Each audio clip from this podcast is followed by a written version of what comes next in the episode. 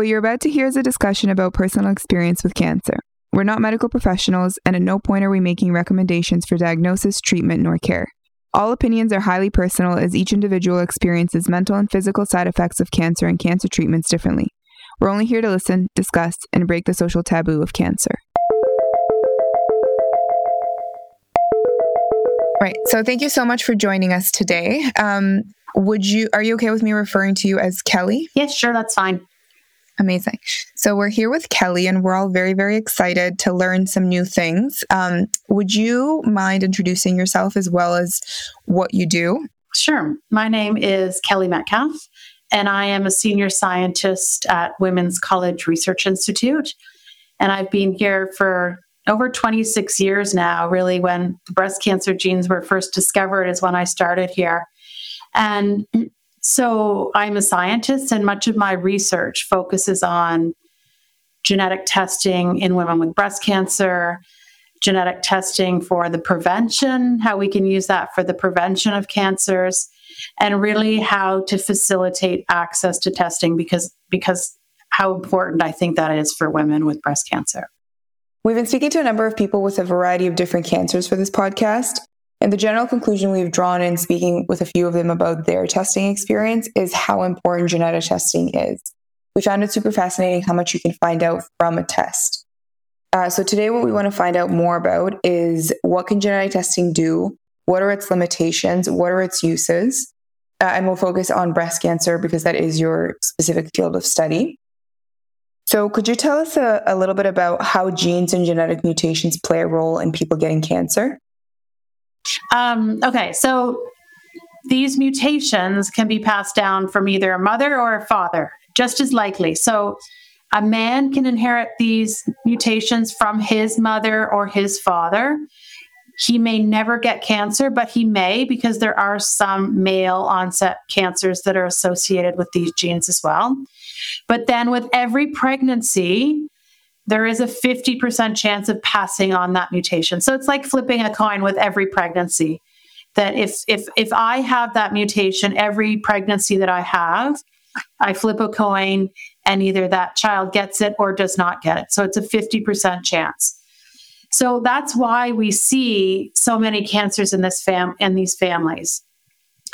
Now, that's what we saw initially when we were doing testing. But as we're learning a little bit more and more, and we all know those families, there are very few women in a family, or a person doesn't know her family history because she was adopted, or there are just very few people in a family. We all know those families where there's only one child. And so we may not see those cancers. So sometimes it does come as a surprise when someone has genetic testing and is identified as having one of these mutations. So we you know we have great models. We can try and predict whether or not you will have a mutation but it's not always right. And and we do have many women who have genetic testing who did not expect and we did not expect um, her to have one of these genetic mutations and she does in fact have one. If you do if if the genetic tests find that you do have a mutation, is there any way to tell how likely you are to actually develop cancer? That's a good question. And we can give you a general sense of what we think the range might be. And we do know from all of the research that we've done, and we've led a lot of that research here at Women's College looking at why one woman with a mutation develops cancer and why the other woman who has a mutation doesn't develop cancer. And we have to know, though, that the majority of women who do nothing, who have one of these mutations, will develop breast cancer in her lifetime. So it's about, it's up to an 80% lifetime risk of developing breast cancer up to about a 40% chance of developing ovarian cancer. So these risks are very high, especially when we consider the risks in the general population, where we see, you know, a 12% lifetime risk of breast cancer, about a 1% lifetime risk of ovarian cancer. So it's much higher. They're diagnosed at a younger age. So, um, if a woman finds out that she has a mutation, it really depends on whether or not she's had a diagnosis of cancer before or not. So, if she does have cancer, breast cancer in particular, we can use that information to personalize her treatment so that she'll have better outcomes. We can increase her chance of survival based on certain decisions she makes related to her treatment.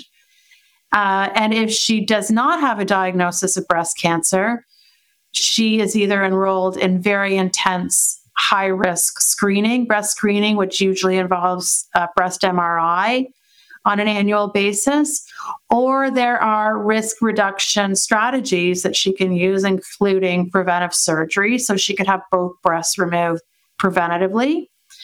Uh, that's an option. We recommend that she has her ovaries out by about the age of 40 because of the high risk of ovarian cancer, which is a very lethal cancer. Or there are certain drugs that she can take to reduce her risk as well of developing breast cancer. So there are options for these women. It's not like we do testing and say, well, this is your risk, good luck. Um, we do work with these women to try and make the best decisions. And it, it's a very personalized decision as to what she's going to do. So, to make the best decision for her uh, and support her in those decisions to help her make the decisions that are best for her in terms of managing her cancer risk. Um, I'm just curious based on my own experience um, because I was a participant in the Ruby study, which I know yes. you were you were part of.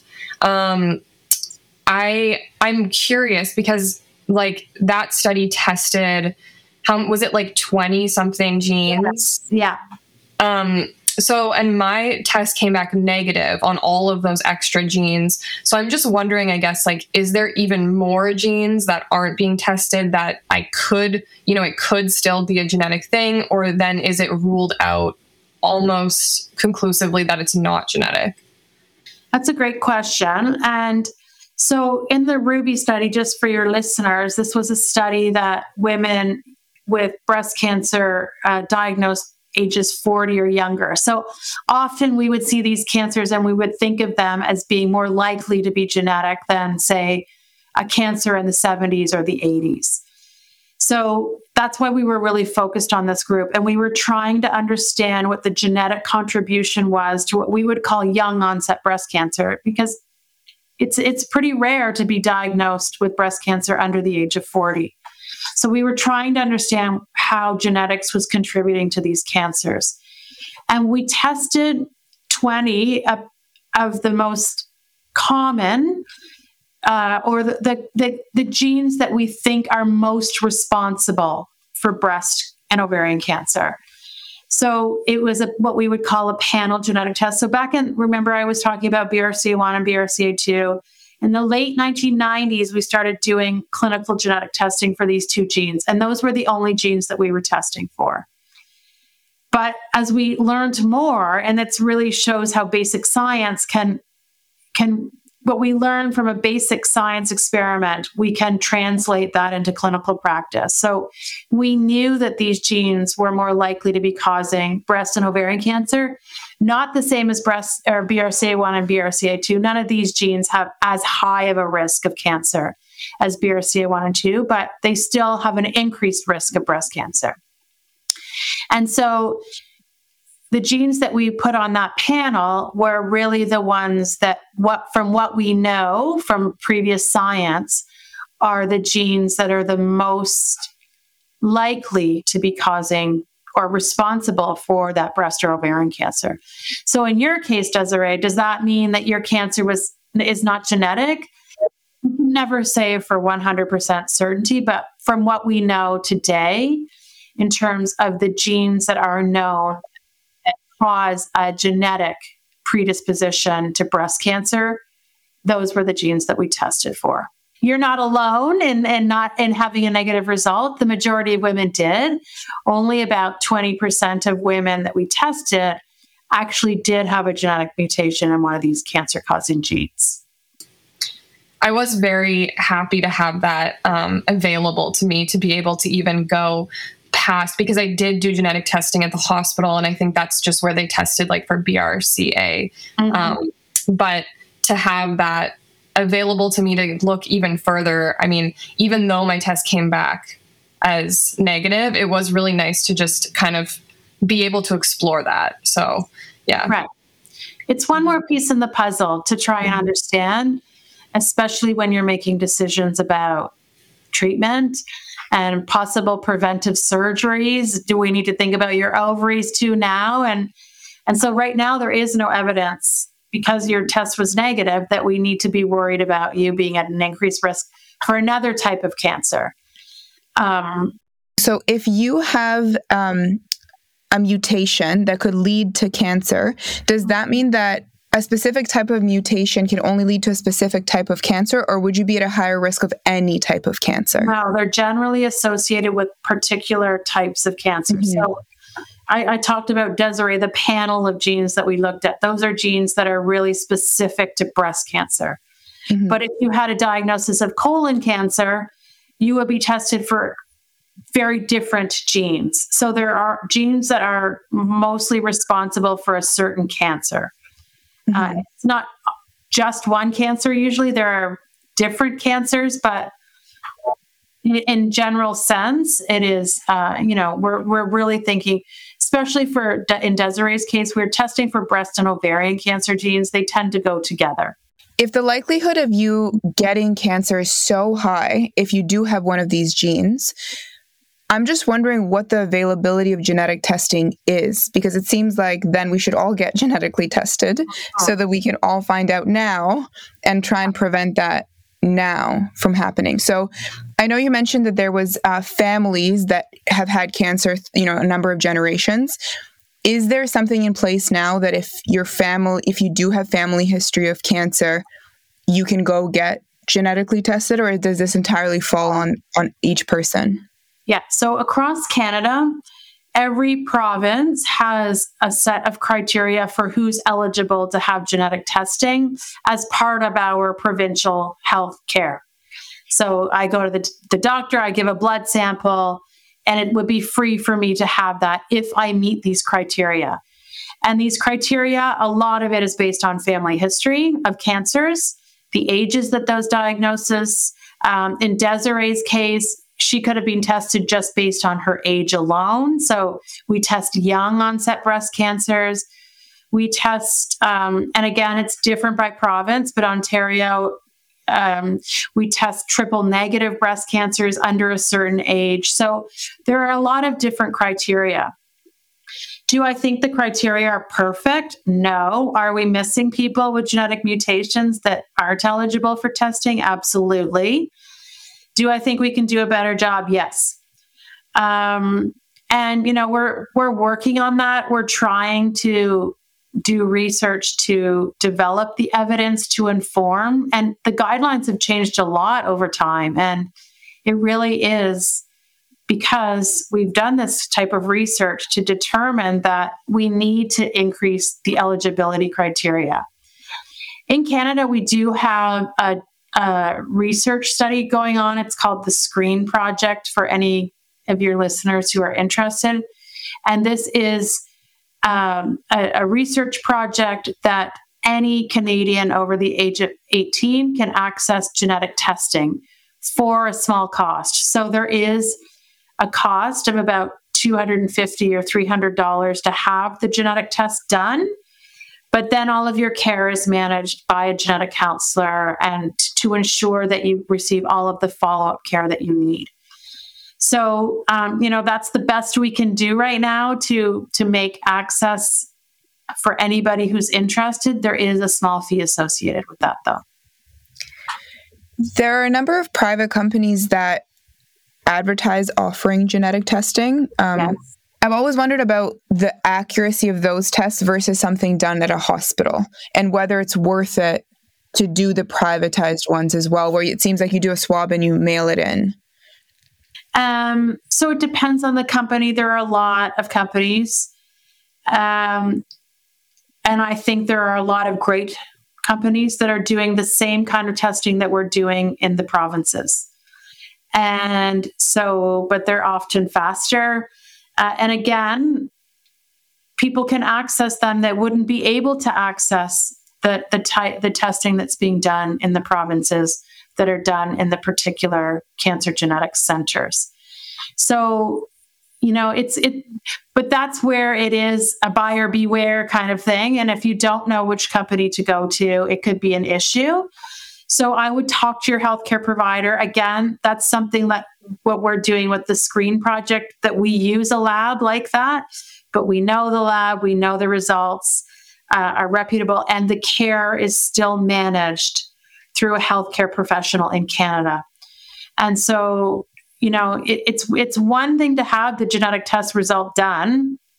It's another to get a test result back that says you have a gene, you have a mutation and a gene that your family doctor has never heard about.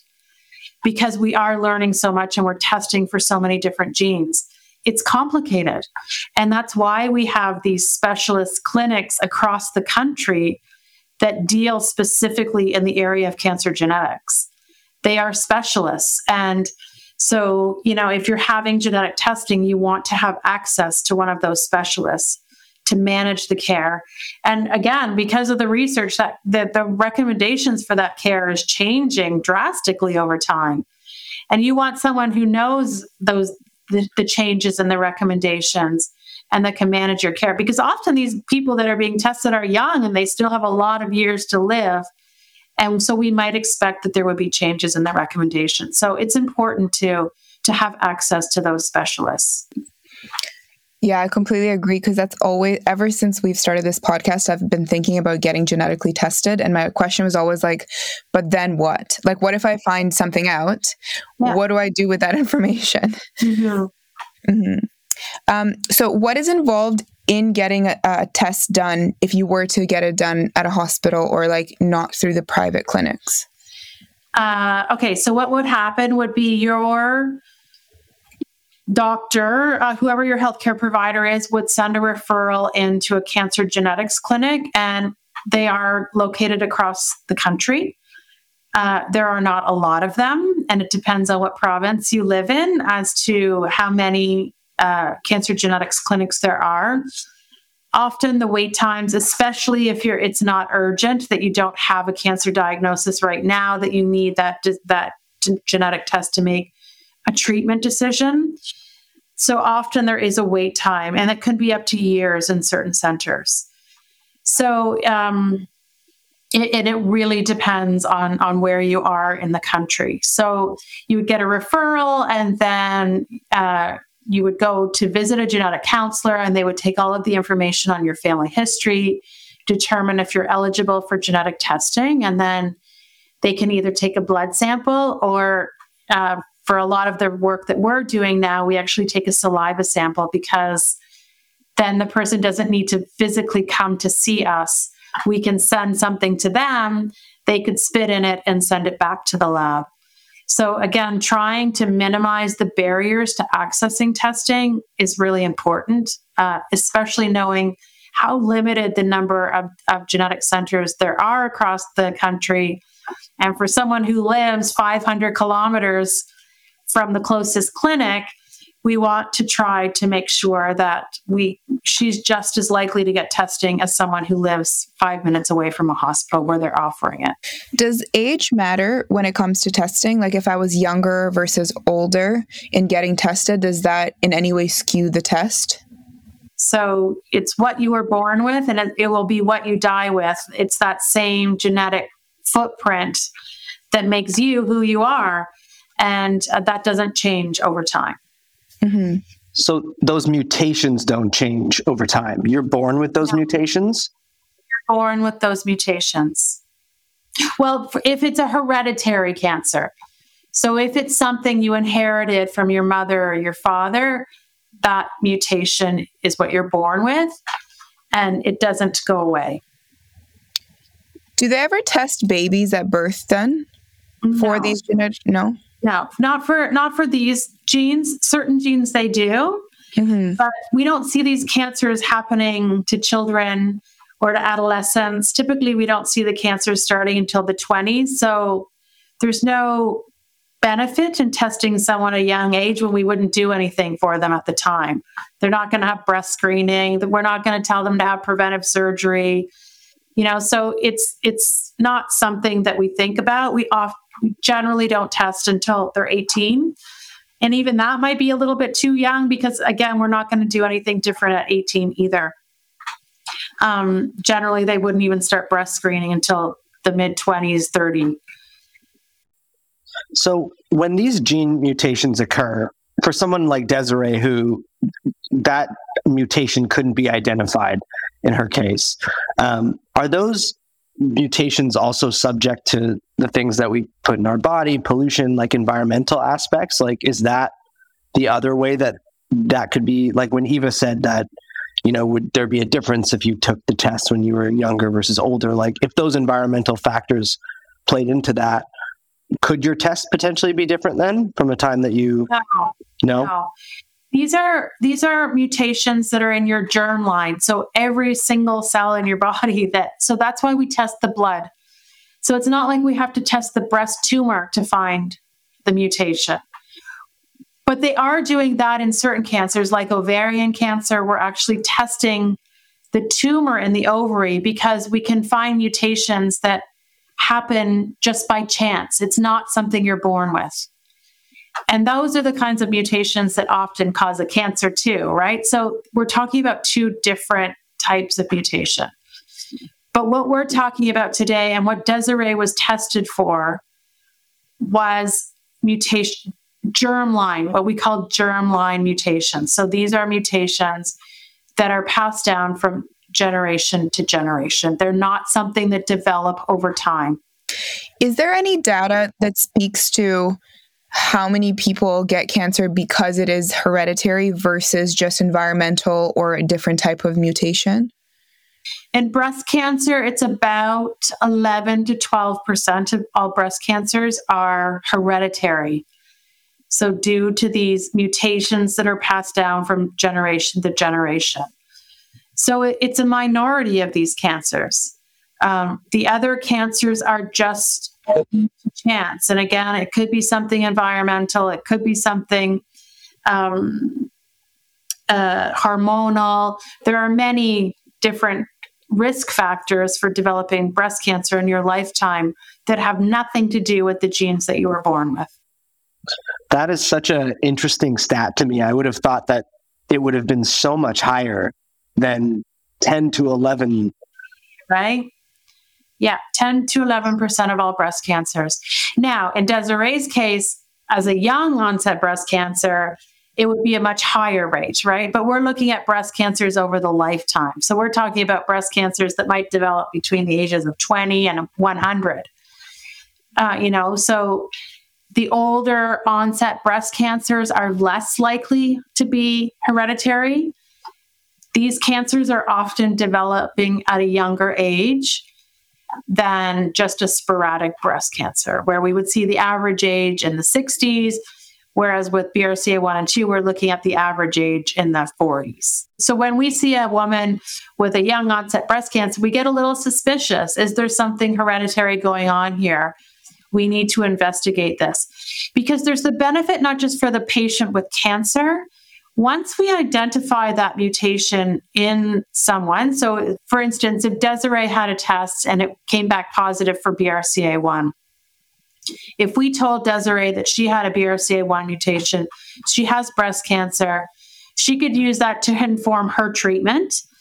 But it's also very beneficial for the family members. So, all of Desiree's family members, her blood relatives, could then be tested for that exact same mutation because we know it's hereditary, we know it's in the family. We can now test everyone and find who has this mutation before they even develop cancer. And then we can really follow that woman or that man to lower her risk of cancer ever happening. So there, you know, there's a benefit for the woman with cancer, but there's also the benefit for her relatives as well. I'm very happy to hear that there is medication that people can take as well as a preventative measure. I didn't I did not know that. But is there anything being done while a baby is still, you know, being formed to alter any of these genes knowing what we know about these mutations like the hereditary ones? Is there anything that you could do while you're pregnant essentially? Some couples elect to um, almost think about it like a fertility treatment where they're undergoing IVF, and they will actually look at the embryos to determine what embryo has the mutation and what doesn't, and then only implant those that don't have the mutation. But again, that's very rare as well um, for for someone to do that. But but it, that is an option. Um, but remember, it's you know fifty percent of the cancers um, or fifty percent of the children will inherit this mutation, and and we can do something about it. This isn't this is not a death sentence to be told that you have a BRCA1 or BRCA2 mutation, like some other genetic mutations for other very rare conditions where there may be very high mortality associated with that. With this, there, there isn't. There is something that we can do about it.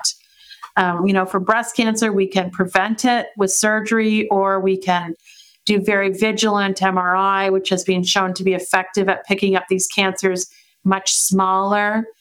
Um, so, you know, I think we're making great strides. And because of this genetic testing, we're saving a lot of lives.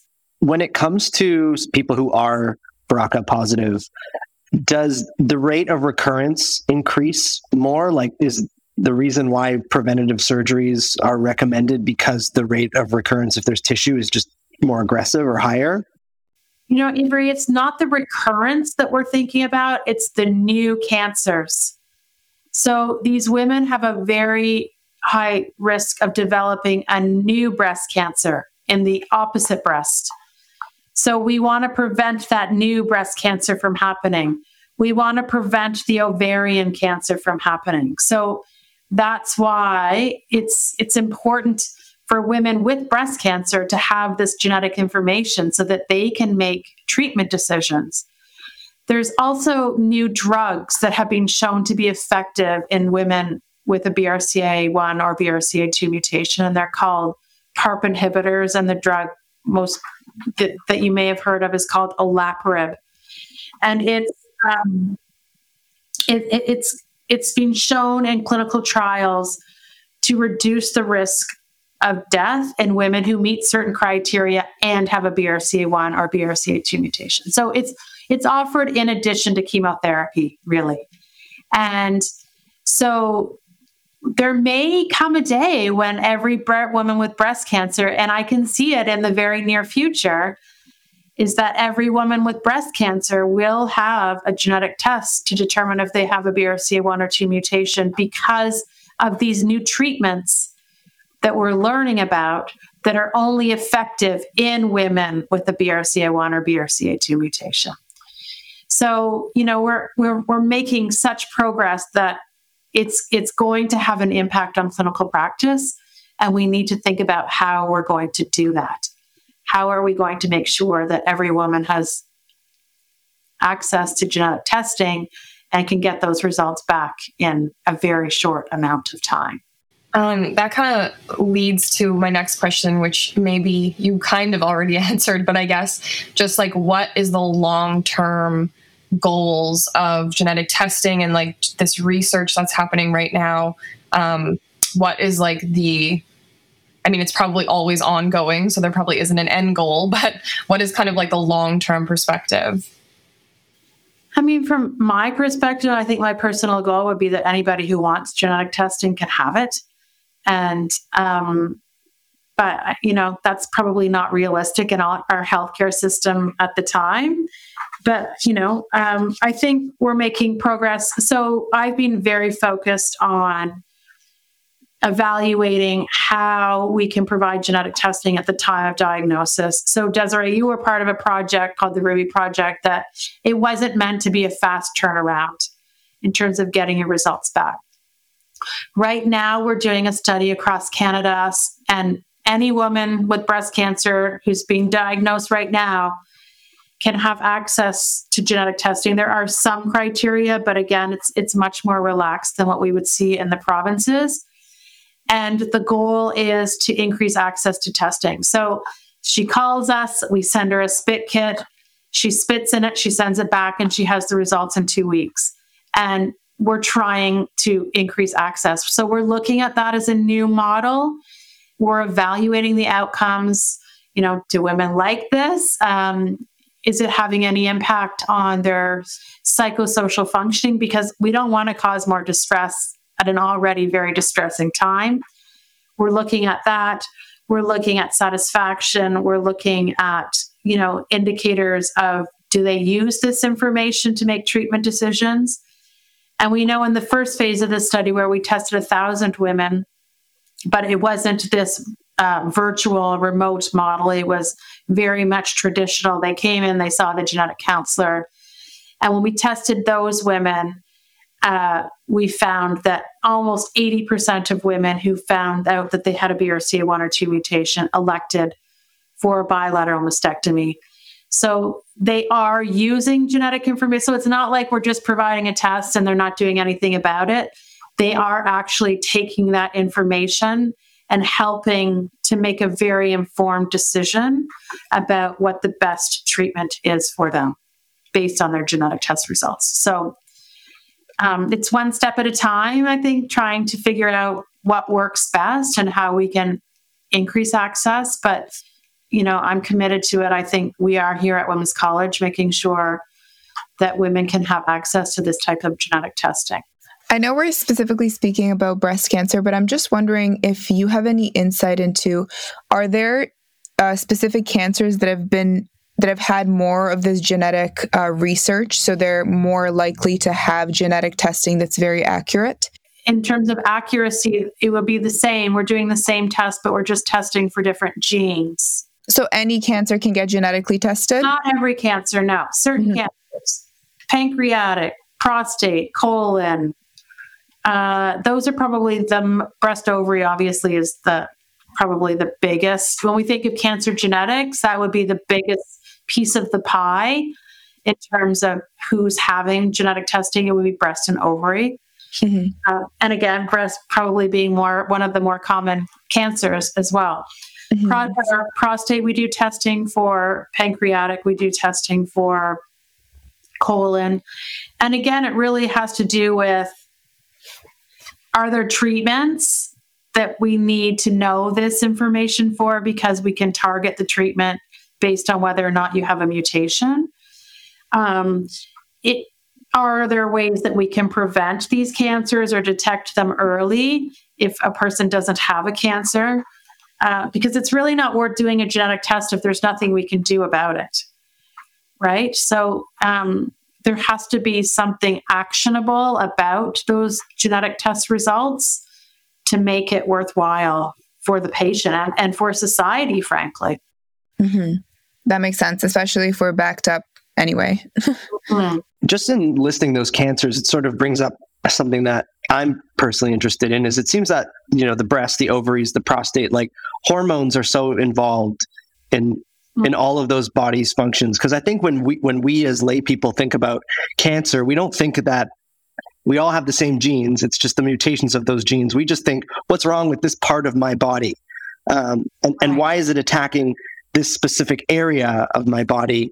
And do we have any idea of, of why it is that these hormone receptive areas are more likely to develop cancer? Well, we think about BRCA1 and BRCA2 in particular, because that, that's definitely my area of expertise. If we think of those women without a diagnosis of cancer and thinking about who's most likely or what increases your risk. So, everybody has a BRCA1 mutation. Certain people will never get breast cancer, small proportion, but they will never get breast cancer. Some will get it, some will get it earlier. If we look at certain risk factors, often the risk factors that we find most predictive of risk in these women with BRCA mutations are hormonal. Like, how early did you first get your period? When did you go into menopause? So, how many years of ovulation? Did you take an oral contraceptive pill where your ovaries kind of stop working for a little bit? Um, so there's there's not so much going on in the ovaries. We know that reduces your risk of ovarian cancer in these women. Uh, breastfeeding. There's so many, but many of the risk factors that we know about right now are hormonally based. I know we're speaking um, specifically to uh, gene mutations that are hereditary, but what are some of the things that happen to mutate our genes in a non hereditary way? Like, what are certain either environmental factors or things? Is there some, is that something you can even speak to um, that we've seen mutate genes? I mean, it's just thinking about it's and it's not really even thinking about what mutates genes it what it, what makes someone at a higher risk of developing breast cancer right so mm-hmm. there must be something happening with those risk factors that are mutating causing mm-hmm. mutations where the genes start to develop out of control and a cancer develops um, so you know maintaining a healthy lifestyle so we talk about diet we talk about alcohol we talk about body weight. We talk about, you know, there are so many different risk factors, exposure to radiation. So, you know, and it depends. Smoking could be lung cancer. So we think about all of the environmental risk factors that we know about. Um, uh, the Canadian Cancer Society has just published something on the known risk factors for each cancer. So those are what we would consider increasing your risk of cancer. Does anything increase your risk of cancer like these hereditary or genetic mutations that we've talked about today? No. There's nothing that raises your risk like being born with a genetic predisposition to developing breast cancer. Um, it really is going to trump everything. And, you know, we have women say, I have a BRCA1 mutation. What can I do to reduce my risk? Can I eat better? Can I stop drinking? Um, you know, and those are all good things to do for a healthy lifestyle and thinking about your overall health. But is it going to have an impact on that 80% risk? Probably not. So we, you know, we need to think about this as like the, the trump card that this is dictating. And we have a little bit of wiggle room. You know, you could have your babies a little bit earlier, you could breastfeed a little bit longer. But is that going to have a huge difference? No. So that's why there are recommendations out there about how to manage this risk in terms of what are your options to reduce this 80% risk of developing breast cancer down to close to zero. And that's where we want to try and get it. We want to prevent these cancers from ever happening. I think it's so incredible that genetic testing exists to begin with. That's mm-hmm. really, really, really Thank fascinating. yeah. um, those are most of the questions on my end. Des or Avery, did you guys have anything? Um, I don't think I have anything unless Avery, you do. No, I think I'm just going to ruminate now for so long about about why why it affects. You need the, to go back to school, Avery, and get a PhD in some biology. Maybe it's your wheels in your brain turning. well, that's very um, positive uh, encouragement. I, will uh, I'll, yeah, I'll, I'll think about that too. Actually, I'll think lots about okay. that. Okay. But no, I think I think that's good for me. Um, yeah, I guess just if there's anything else that you want to say or, or any, I'll just kind of leave it open. I don't think so, Desiree. I think we've talked about it. I've probably taken most of the time of the talking. So that's, that's what we were hoping. That's for. what we wanted. Yeah. yeah. Well, thank you so much for your time. This has been very, very informative. We really, really appreciate it. Good luck with your podcast. Thank you very much. Thank you so much.